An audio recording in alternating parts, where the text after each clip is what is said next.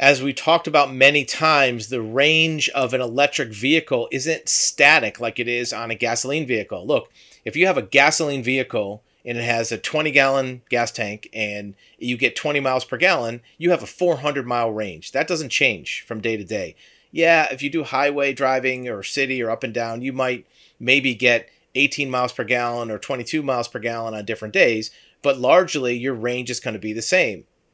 On electric vehicles, that's not true. It can vary dramatically from day to day based on a few different factors, temperature being one of them.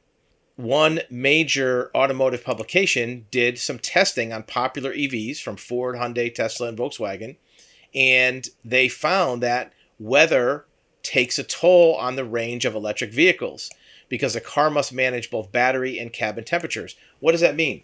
Well, an EV battery has to be maintained at a certain temperature. And the cabin does too. You want heat in your car. When you're driving, if it's cold outside, you want it to be warm inside your car. Heating of a gasoline vehicle is real simple. Your engine already gives off heat from burning the gas and the combustion process. It goes out through the tailpipe, and they just divert some of that to heat up the car and heat up the cabin. An electric vehicle does not have an intrinsic source of heat, there's nothing burning so you have to use the electricity to run a heater. Well, if you've ever run an electric heater in your house, you know what kind of power that takes. Think of the highest capacity electrical appliances in your house your hot water heater, your dryer, and your stove.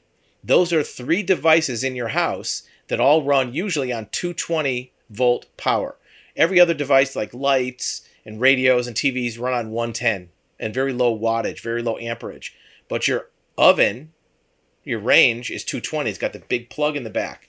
Your dryer, imagine your dryer plug. You can probably see that one. That's a big, huge plug. Your hot water heater is probably hardwired, but it's also probably high voltage. What do all three of those things have in common?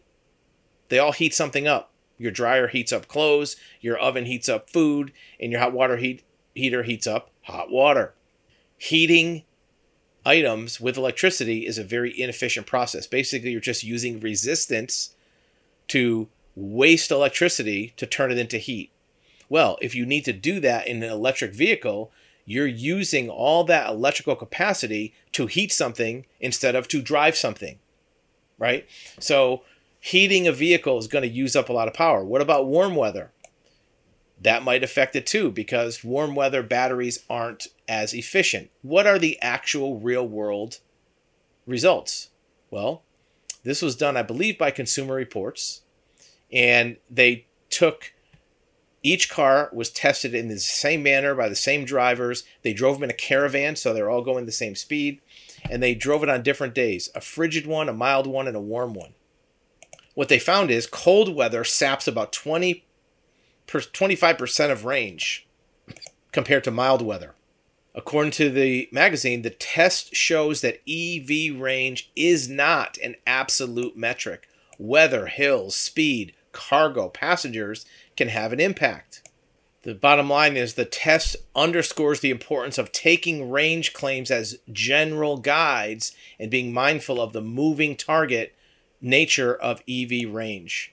So, as you're looking at electric vehicle usage for your transportation, make sure that you're not using the range as an absolute for your needs. For example, if you have to commute 200 miles back and forth to work each day, if the range on your car is 200 miles, you might not always get 200 miles on cold days, or maybe if you have cargo in the trunk, it might actually be a little bit less. So you might have to recharge at work or recharge somewhere along the way.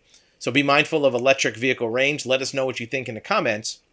And also whether or not this cold weather effect will change the long term usability of the battery, meaning that is it going to wear out faster than if you use it in normal conditions?